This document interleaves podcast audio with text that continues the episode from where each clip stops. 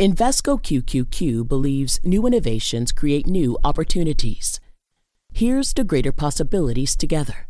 Learn more at Invesco.com/QQQ. Invesco Distributors, Inc. My mission is simple, to make you money. I'm here to level the playing field for all investors.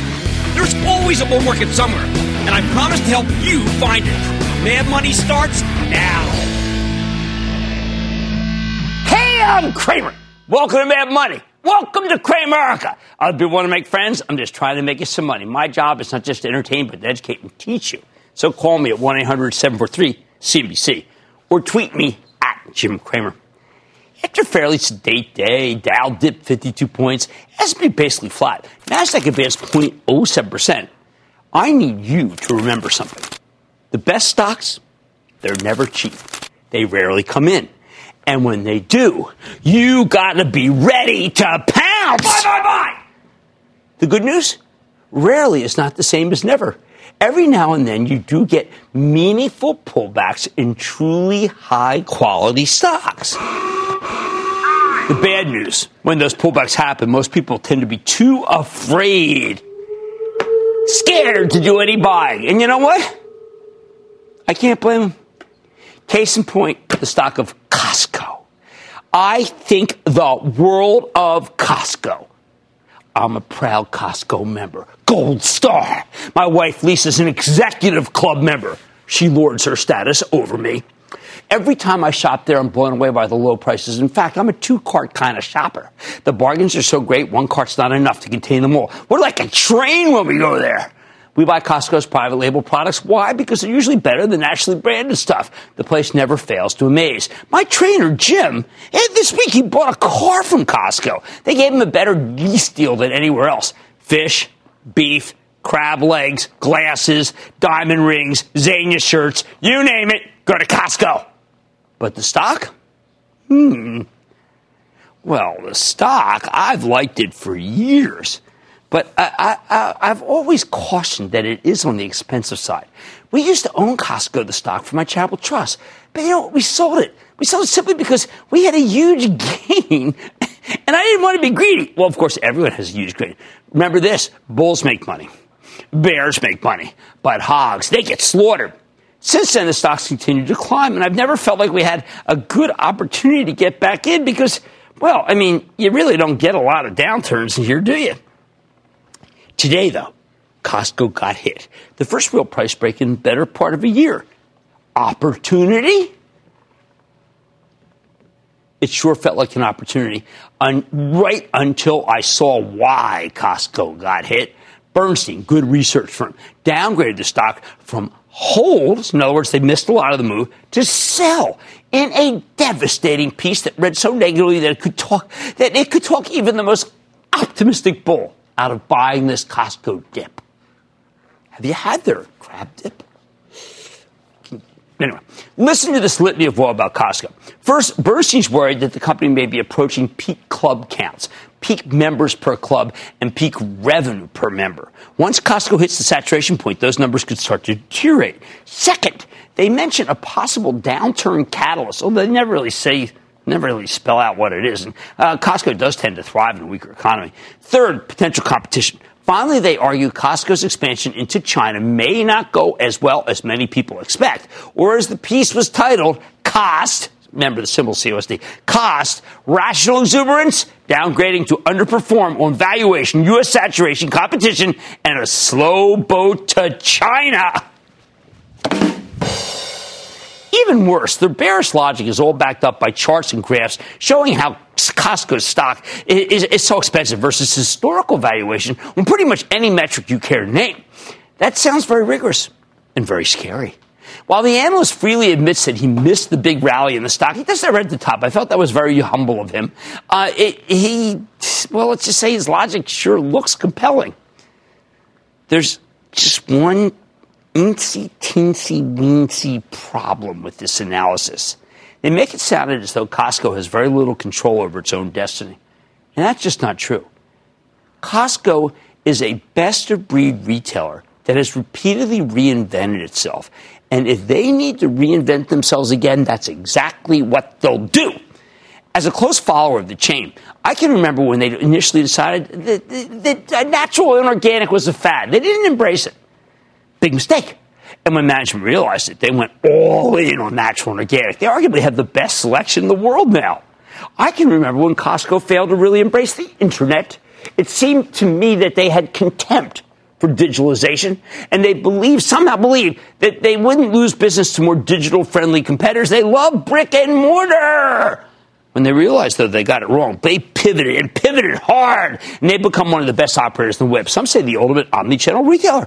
The company's been judicious about raising the price of club memberships, but if they decide they need the money, I bet they could put through some substantial price increases without losing many customers at all. I don't want to say any customers, but many customers. Oh, and as far as the Chinese business is concerned, the slow boat to China.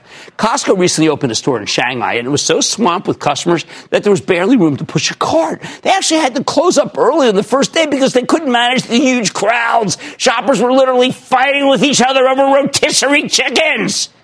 Within days, management decided to put up a second one in Shanghai. That sure doesn't seem like a troubled, cannibalized business to me. How about you? So what do you do with a stock like this one? First, you have to accept that Costco shares will never be cheap. That's why I always tell you to pay up for best of breed. Second, I think the Bernstein downgrade could prove to be spot on, at least for the moment. See, this stock is up 41% year to date. So it theoretically, it's not such a bad idea to say, well, wait a second, maybe take a little profit here. I'd give it a day or two more to make sure all the weak hands get shaken out. After that, though, I have no doubt that Costco's worth buying into a weakness. The stock may look expensive now, but it looked expensive 5 years ago, too. And it's more than doubled since then. That's why I'm unmoved by the valuation argument. Okay, let me give you another example. Mr. Softy, Microsoft. As of yesterday's close, this stock was trading at around 27 times earnings. It's been years and years since the last time I saw Microsoft trading at such an elevated level. But if you sold the stock based on the valuation worries, well, you felt like a dope last night when management gave us a gigantic dividend boost and a $40 billion buyback, even though the company's $1 trillion company. Oh, it rallied $2.55 today. I'm going to give you another one that I like, because we had a caller about it the other day. Wendy's. Yeah, I love going to Wendy's. You know, my wife adores the Baconator. I mean, it's her favorite treat. If she's really in a good mood and has worked out really hard, she has the double Baconator. I think Todd Penegor, the CEO, is fantastic, but the stock recently got hit. And I got to tell you, last night when the viewer called, I almost was like, how did this happen? How could it go down this much so quickly? Oh, the caller's name was Phyllis, just so you remember. I myself just blanked out. But Regina Gilgan, my incredibly smart executive producer, who's got a really smart outfit on, told me this. Okay, anyway, what was Wendy's crime? Do you remember what Wendy's crime was? Defender of Phyllis? Do I remember their crime? Yeah, what did Wendy's do wrong? Breakfast? It decided to hire 20,000 people because of breakfast. They wanted that to take a hit to earnings so that they could do more business later. Hell, what kind of country is this? You hire 20,000 people and your stock gets clobbered. That's wrong. Good grief. You know what it gave you? A great entry. Phyllis, it gave you a great entry point. They're investing in growth, for heaven's sake. That's what I want. Look, I could list dozens of opportunities to buy expensive but high-quality stocks into weakness. In each case, it's easy to say what the Bernstein analyst said about Costco, sell, sell, sell. But what's really the alternative here? If you go hunting for stocks that are cheap, they tend to be cheap for good reasons. Those reasons rarely change. One of the cheapest groups in the market right now, the automakers. Let me ask you, do you really want to invest in an ailing industry that's facing near-term problems like strikes and longer-term existential threats like ride-sharing? What about another group? That's the brick-and-mortar retail chains that fail the online or off-price tests. The only winners in this group either offer incredible bargains or have incredible digital footprint. The rest, they've been total dogs. I think they're going to stay that way. Oh, you want cheap? How about the steel makers? Even with the tariffs, which is about what you'd expect with a slowing economy.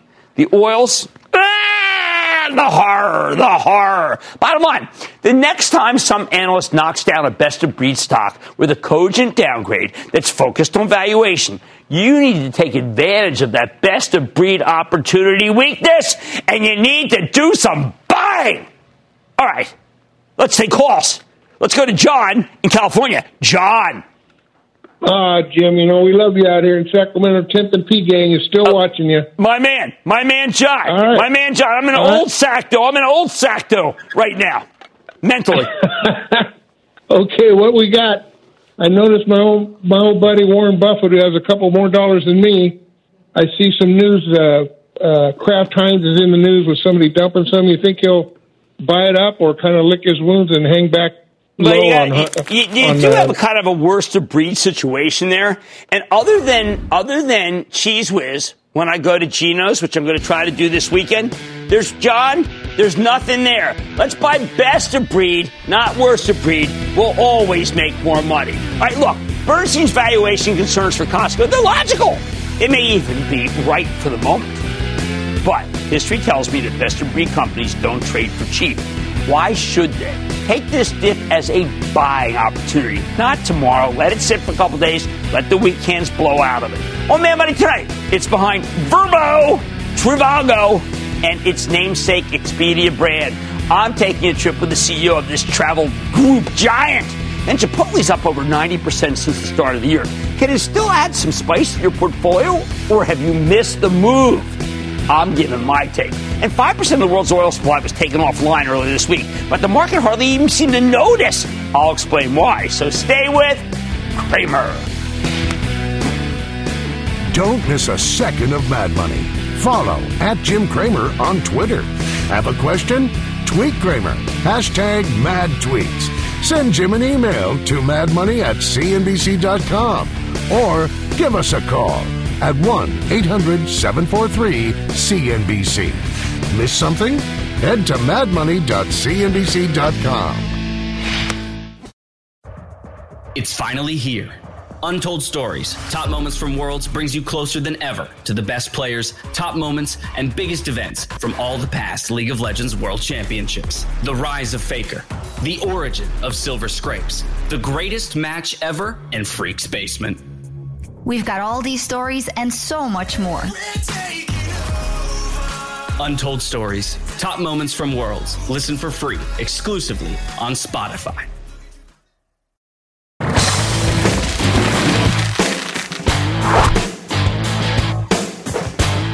Roughly 2 years ago, when Expedia Group's then CEO, Dara Khosrowshahi, left to go run Uber, many investors decided it was time for them to leave, too. The company had a couple of tough quarters. After his departure, the stock got clobbered, falling from more than $150 down to less than $100 in February of last year. But since then, the online travel play has been gradually working its way higher once again. When Expedia Group reported its latest quarter at the end of July, they knocked it out of the park and the stock caught fire. Then the whole market rolled over, and while Expedia rebounded over the last few days, it's still more than a few points off its 52-week highs. So should we view this as a terrific buying opportunity? And a stock that is clearly trending higher, let's check in with Mark Okerstrom. He's the president and CEO of Expedia Group, who took over from Dara 2 years ago to get a better sense of how things are going and how things are turning. Mr. Okerstrom, welcome to Mad Money. Good to see you, sir. Thank you so much, Mark. Thank you. Happy to be here. Oh, great. Now, everyone knows Expedia, but it's really Expedia Group. Right. And I want people to understand that they may think it's one company, but you've got a bunch of good companies. We got a ton of great companies. I think most of the leading brands, not all, but most of the leading brands in travel, whether it's Vrbo in the alternative accommodation space, Expedia, Hotels.com, Travelocity, Orbitz, Cheap Tickets, Trivago, you name it, we've got a host of incredible brands. Well, let me ask you why. Why not just brand everything Expedia, which is such a good brand and everybody knows it? Well, the fact of the matter is that consumers love to have choice, and consumers have developed relationships with each of these beloved brands over the years. And what we've done is essentially brought them under one family, allowed them to share a lot of the great technological advantages that we've got, allow them to access all of our great inventory, including great lodging inventory, air, car, hotel, etc. And it gives us the scale advantages that we might have if we are one brand, but we're able to spread it across all these brands that have loyal customer following. I wonder at our end, at the Debarry, and you're kind of our wholesaler, so to speak. Yeah. You handle all our bookings. Do people understand that you actually are the backbone of a lot of corporate bookings, that if you're going to be able to get, say, Merck's business or Celgene's business, you have to be affiliated with Expedia? Yeah, absolutely. We've got a big part of our business and a growing part of our business is powering other players out there. We power a lot of the big traditional corporate travel players that might service that. We've also got an incredible business called Egencia, which is about the fourth largest corporate travel agency in the world that also allows us to go into big corporates and service their travel management business. Now, we were huge fans of HomeAway, and we were because I love the product, and I always felt it was undervalued. You guys obviously did too, but you branded it new. Yes. And is that something that people have been having a hard time to find? Because I know that, at one point you weren't that happy with how it's going, but you really kind of turned it around. Yeah, so we recently rebranded the whole thing to Vrbo. And the reason why we did it was that the original brand that was the essence of HomeAway was VRBO, Vacation Rentals by Owner. Right. A very authentic brand. And as we thought about our international expansion plans, which are kind of the next phase of growth, we said, listen, let's pick a great brand that we can really back. It's Vrbo. We had a little bit of hiccups as we transitioned to the Vrbo brand, but we're optimistic that over the long term, it's going to continue to be a great growth brand into the future. Now, we always looked, when I was talking to the guys that I liked very much at HomeAway, that there was this great disparity between the unicorn of Airbnb and HomeAway, now Vrbo. I mean, are these, when you see somebody like an Uber, or when you see somebody like a WeWork, do you think that people are now getting a little religion that when you're a public company, maybe you're cheaper than the private company, so to speak? Well, listen, we've always strived to have a track record of delivering strong, healthy top-line growth and healthy profit growth. We think that's good business.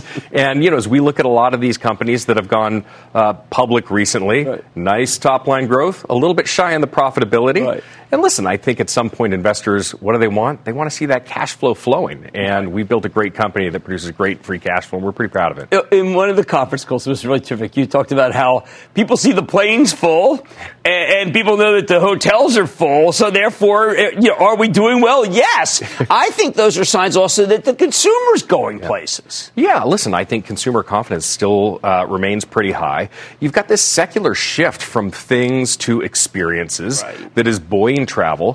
From what we can see, if you look on a global basis, I mean, travel is just going to continue to go up, up, and up, and we're absolutely thrilled to be at the center of it all. It is the essence of what happens when you go from a lower wealth to a middle wealth, right? That's when you go on a plane. Absolutely. What do people do when they get a little bit extra money in their pocket? They say, listen, let's go and explore the world. I did when I was growing up. Same. I'm sure you did too. Oh, no, absolutely. So when we read these stories, downbeat stories about tariffs, and yesterday I know that Chief Powell is struggling because he doesn't want to cut rates. It feels like that because he knows the consumer's doing well.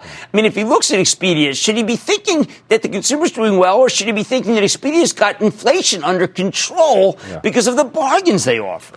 Well, I think you look at that and say Expedia's doing well. I mean, you continue to see good strength in average daily rates and average ticket prices. Yeah. We continue to see spending up. Room nights are growing. Gross bookings are up. It seems very healthy to us, and I think that's certainly been the trend year to date. Yeah, I mean, I look at your company, and I think, well, you are the best barometer of how we're doing, and that it's really hard that we're really a bifurcated economy. Industrial, I mean, I was working still in the steel companies. They're doing terribly. Yeah. But the consumer, you seem to be more levered to job growth, which is really solid.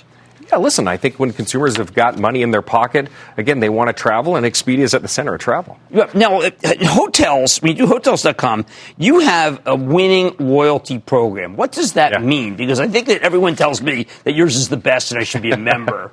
It's incredible. Why is it incredible? It's simple. Stay 10 nights, get one free. There's no points to worry about. It's not really confusing. You stay 10 nights, you get one free. And importantly, you can stay anywhere. You don't have to pick one certain hotel chain over another. Any of our properties on Hotels.com, you can stay at using your points. And you just did two really important deals, one with one of the biggest airlines, United, and the other with Marriott. What will those mean for your bottom line?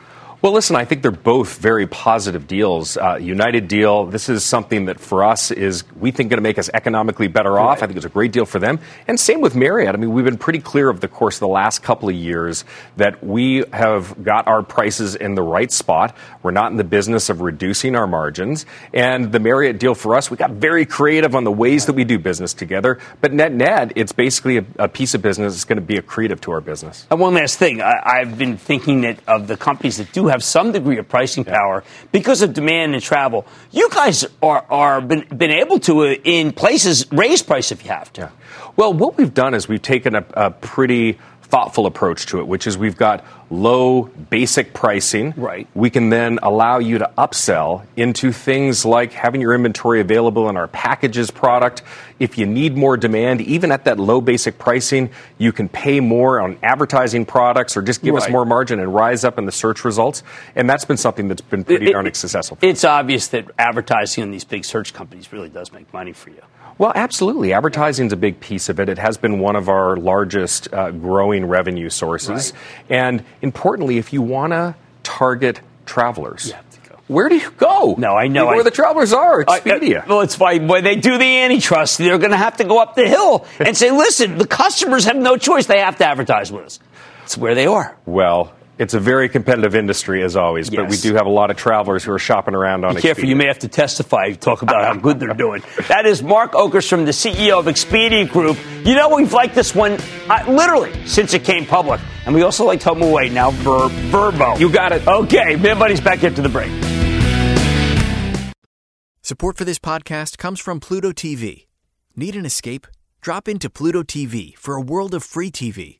Stream hundreds of channels and thousands of movies and shows all for free. Yeah, free. No subscriptions, no fees. Binge on 24/7 channels of Narcos, CSI, Star Trek, and everything from hit movies to the latest news, comedy, live sports, and more. Download the free Pluto TV app for Android, iPhone, Roku, or Fire TV and start watching now. Pluto TV. Drop in. Watch free.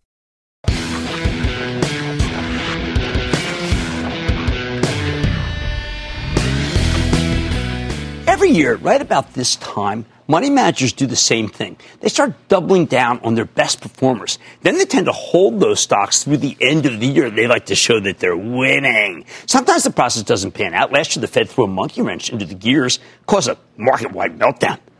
But usually when hedge funds and mutual funds anoint, that's the word I like to use, their favorite winners going into the fourth quarter, those stocks keep winning until the big boys take profits in January. Which brings us to the big question.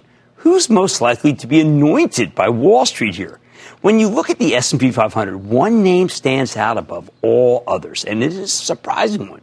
You know who's leading the whole, well, it's not really that shocking here. You know who's leading the whole index? Chipotle! Do you know that this is up more than 90% for the year? In fact, Chipotle's running away with it. The next closest competitor is only up 75%. Wow!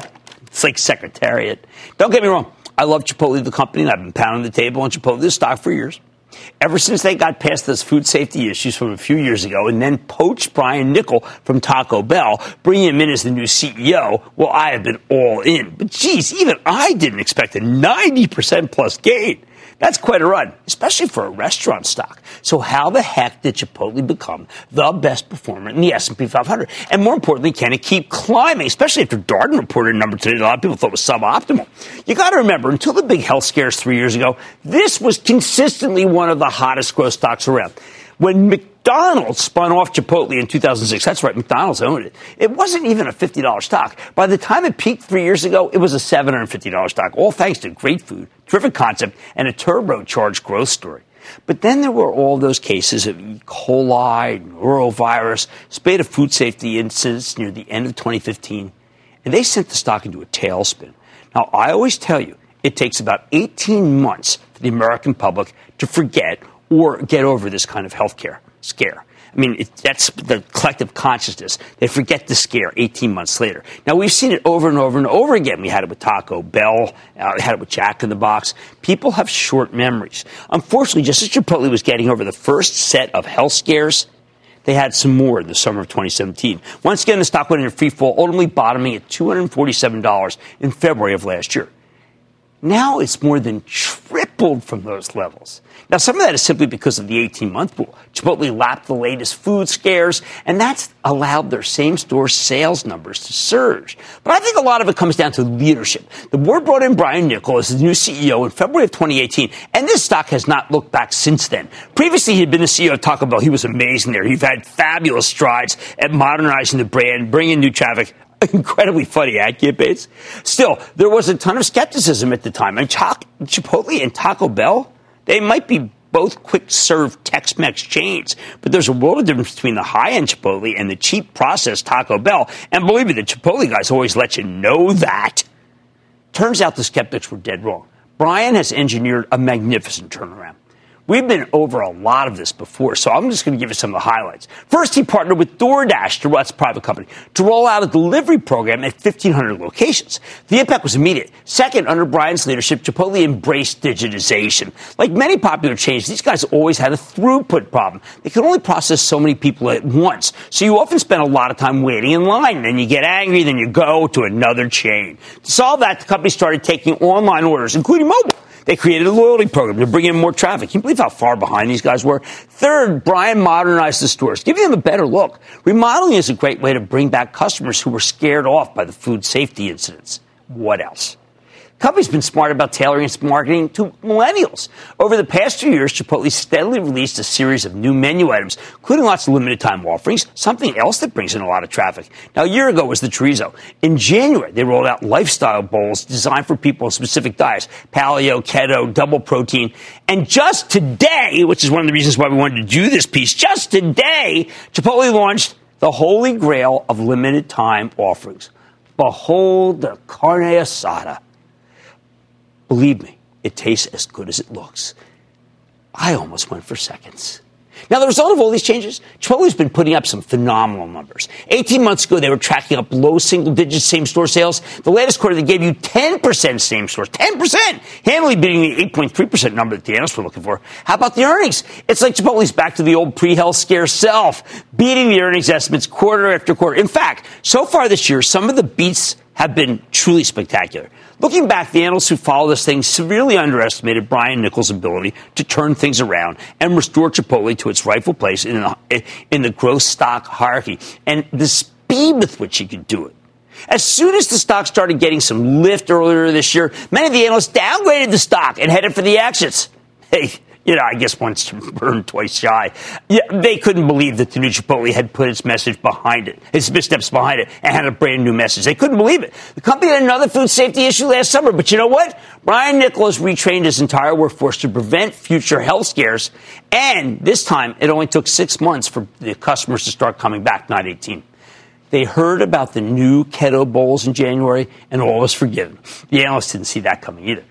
That's one reason the company's been able to deliver so many monster upside surprises, because the estimates were just way too low. Now, though, that's changed. The analysts have been dragged kicking and screaming back to a bullishness. Their upgrades fueled the most recent leg of the stock's rally. These days, it's hard to find a piece of research that's critical of Chipotle. I mean, maybe that's actually a bad thing. When everybody loves a stock, it limits your potential upside. The biggest winners are typically surrounded by skeptics, people who refuse to believe. Gradually, those bears become bulls. That's how stocks go higher.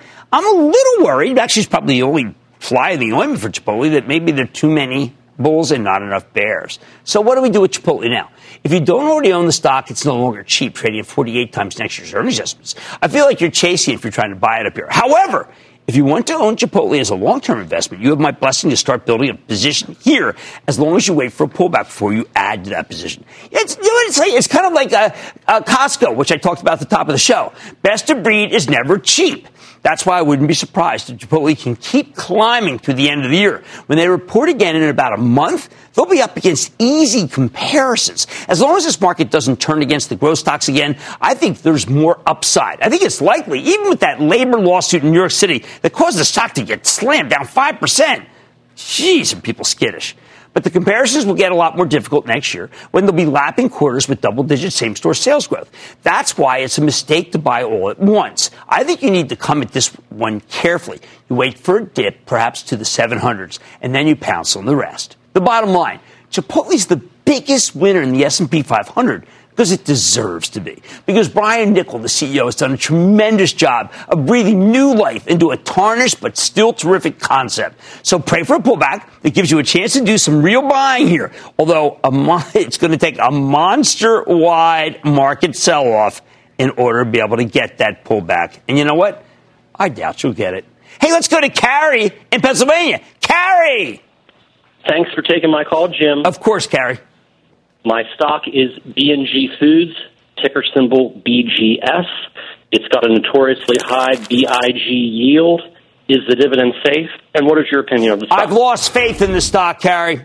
I've lost faith. Too many misses. Not sure of what's really going on there. Company is way on the QT. I'm going to say Ixnay B&G. I need to go to Dan in Maryland. Dan! Jim, you recently recommended Tyson as a chicken supplier to the sandwich boom. Yes. But there are some pure plays in fowl lower in the pecking order, like Sanderson Farms. Is it worth flocking to, or is Sanderson not up to scratch? No, Sanders is good. It's just a lot more expensive than Tyson. Now, as one of the themes of tonight's show is that best of breed, you have to pay more, and Sanders is very, very good company.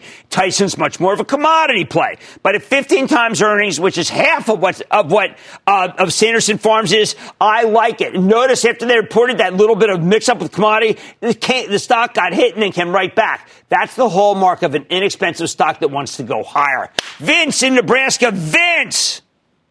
Hey, Jim. How are you doing? I'm doing good. How about you? Good. Hey, you and I spoke about 3 weeks ago about Red Robin Gourmet Burger. At that time, you recommended that since some analyst from Bank of America Merrill Lynch had downgraded the stock to underperform, to stay away from that. And at that time, the stock had dropped on that date about $30 a share. Right. Value Line has it projected in the 3 to 5 years at 50 to 75. Vintage Capital, an activist investor, took an 11% position to agitate for changes and offered a $40 hostile bid that the company turned down. The stock went to $35 a share after we spoke, and it's at $34.94 today on a close. If you endorsed Elliott's management's activist investor role in AT&T, why not RRGB now? Because I think that because in the end, the company's just not that great a company. I don't know how you make it into a great company. I mean, you have to hope that they're putting it up for sale. That's not what they want to do. And I don't like to play hope. I'd rather own high quality and bet that the high quality wins. I'd rather own Chipotle. I'd rather own McDonald's. I would rather own Wendy's. I would rather own, well, geez, Darden, even down 5 today off of what seemed like a not great quarter. All right, I've said it before and I'll say it again. Brian Niccol's turnaround strategy at Chipotle has been so successful that even the bears are hibernating. If you want in on this S&P winner, remember the best stock in the S&P 500, build your position slowly. Wait for a lower entry point to buy the rest, maybe in the 700s. Much more Mad Money in. What the heck's happening in the oil complex? I'm offering the crude reality. We always like to use that term right here. Then, does your portfolio have what it takes to fight the unknowns in this market? I'll be the judge of that when we play MI Diversify. And all your calls rapid fire in tonight's edition of the Lightning Round. So stay with Kramer.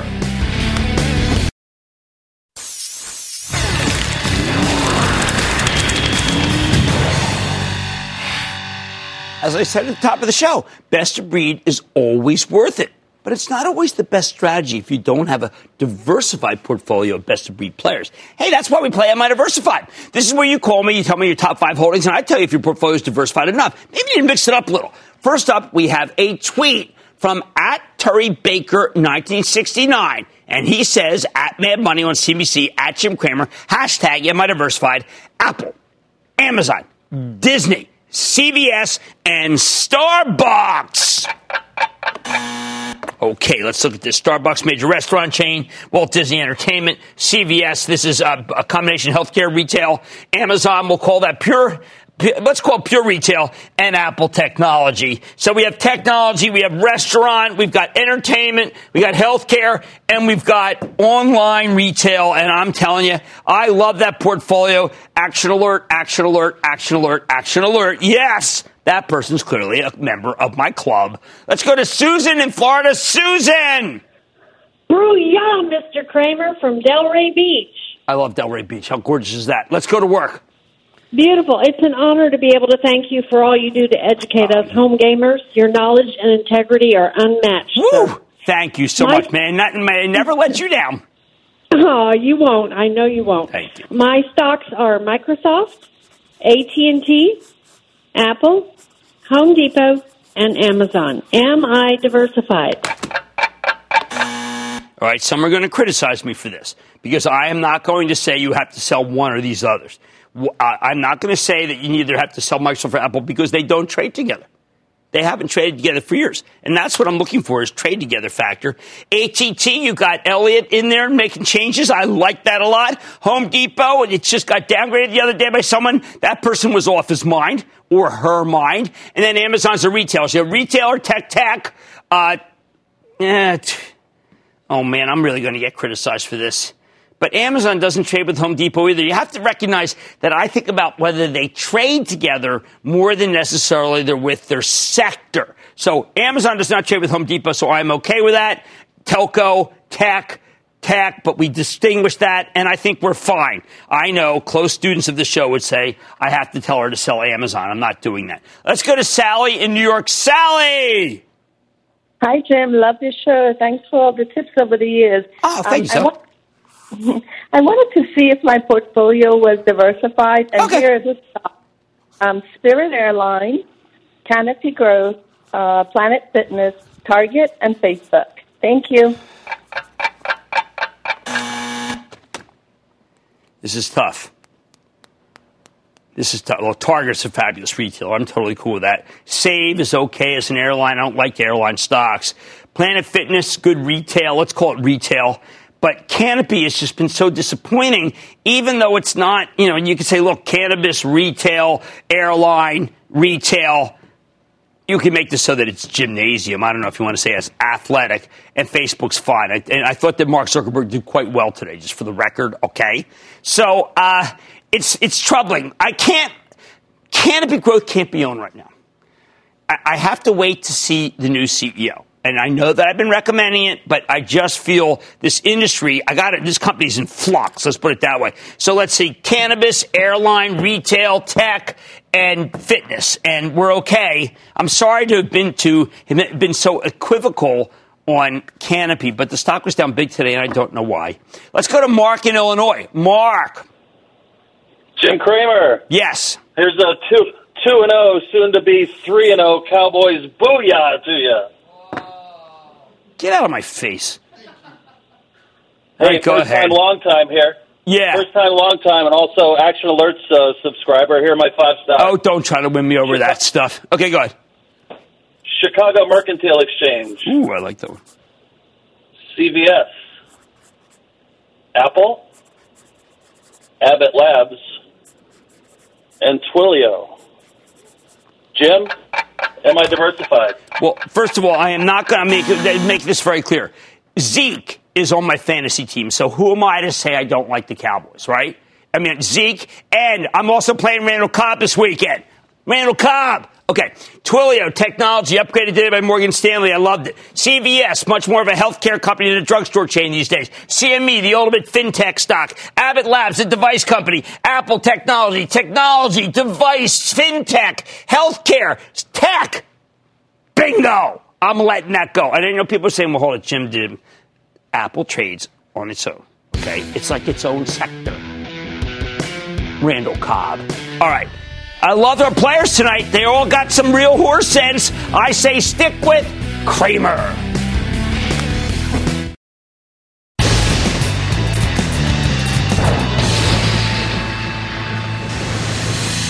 It is time. It's time to light it up.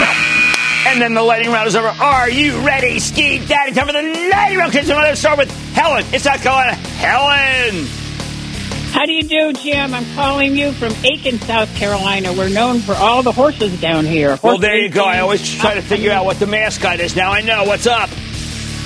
Well, my question is about DocuSign. How is it that company, do they have anything new in the pipeline? How can they make a big business? Because it is the ultimate utility. And I think that what happens, I'm not kidding, is people use it and they love it, and Adobe should have bought them. And I've got to tell you, had Adobe bought them, I think the stock would be flying. Adobe actually coming back. Let's go to Rick in Pennsylvania. Rick. Hello. I would like to know what your opinion is on Western Digital Corporation. See, why buy Western Digital when you can buy Micron, which I think has more game?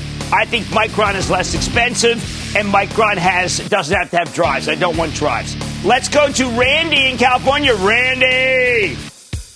Oh, yeah, Dr. Kramer. Oh, yeah. Gratitude one more time for sharing your knowledge. Oh, thanks a lot, man. Thank you.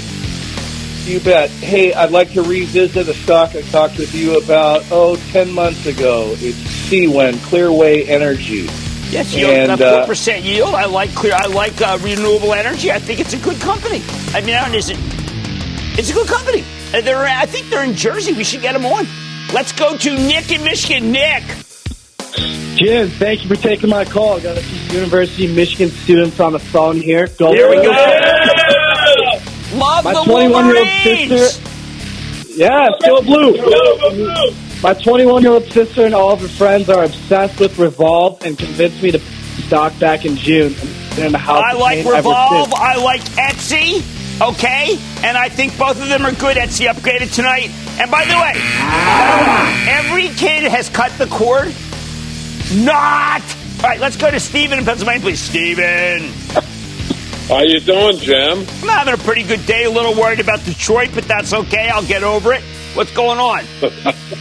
Not too much. I had interest in AT&T. I listened to your show, and you said it's going to be a $60 stock. And what I'm wondering is, you didn't say when to buy it.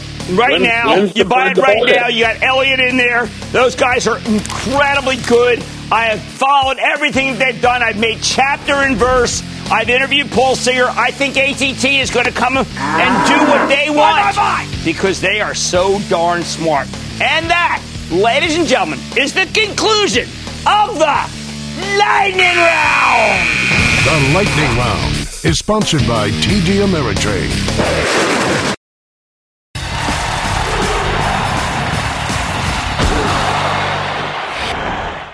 This weekend, we had the biggest oil shock in over a decade. Half of Saudi Arabia's production taken out like it was nothing. Cheap drones did it. But now, only a few days later, oil's a goner again. Natural gas is a goner. The whole complex is becoming uninvestable right before our very eyes. And that is the lesson of this week. The attack on Saudi Arabia initially caused the price of crude to blip up from the mid-50s to the mid-60s. Now it's back to 58. Is that there never been an attack at all? When you look at the 5-year West Texas forward curve, which is the way to really judge pricing, what you can pay for it out a few years, it barely budged. It was at $50 before the drone strike. In response, it went to $52. That's it. Why can't the oil complex get any lift? You've really got a combination of powerful forces holding it back, from conservation efforts to the slowing economy to the bountiful supply of crude in the Permian Basin, a vast repository of oil in West Texas that's pushing American production up from 12 million barrels a day to 17 million in a not-too-distant future. Do you know that a decade ago it was at 5 million? The market simply can't handle all that new supply from America, which is why oil is so darn cheap in the out years. Much of the oil and gas in the Permian has been effectively trapped by a lack of pipelines. But recently, new pipe has been completed, and now they can bring that oil and that natural gas right to the marketplace. And that's the main reason why the attack on Saudi Arabia barely registered with the oil market for more than a day. I mean, sooner or later, that Permian is going to replace their supply. But that's just the tip of the iceberg. Earlier this week, San Jose, California, the 10th largest city in America, banned natural gas in most new residential buildings beginning as early as next year. They're trying to crack down on greenhouse emissions, and natural gas is a huge methane spewer. San Jose is not the first city to do it. It's just the largest. Now, this barely noticed news is huge for the complex. It tells us the future now belongs to renewable fuels. Less than a decade ago, we had major players in the industry like the late Aubrey McClendon of Chesapeake Energy or the recently deceased Boone Pickens, who pushed natural gas as a cheaper, cleaner bridge fuel than coal or oil. Something could be even used to power cars and trucks.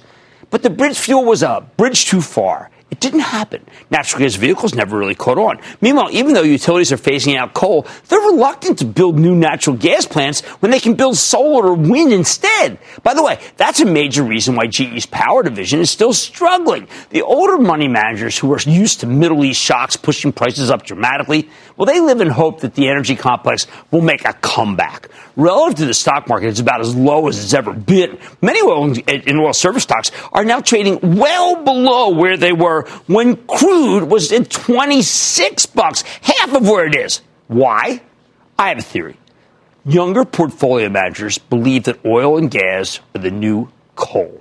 Despite the Saudi fires, despite a president who wants to give car companies a break to relax fuel efficiency standards, these stocks have become pariahs. If you take climate change seriously, and most younger people do, including younger portfolio managers, then it's hard to believe in the long-term health of this industry. My Charitable Trust, which you can follow along at actionalertsplus.com, join the club. Well, this week took a brutal loss on the stock of Schlumberger. That's one of the best companies on earth. It's in the oil service space. I can't believe we sold the stock so much lower than where it was trading when oil was at half of these levels. But after a major supply shock failed to move the forward curve, we simply can't expect the oil companies to be aggressive long term. And that's exactly what you need if you're relying on an oil service company to make your money. If you want any oils, here's my advice. I would scale back on them. If they didn't move with the Middle East burning, just imagine how they'll hold up when something bad happens to them, like a slower economy. So forget the oil patch, at least for the near future. If it didn't have a sustained move this week, I don't know when it will. Stick with Kramer.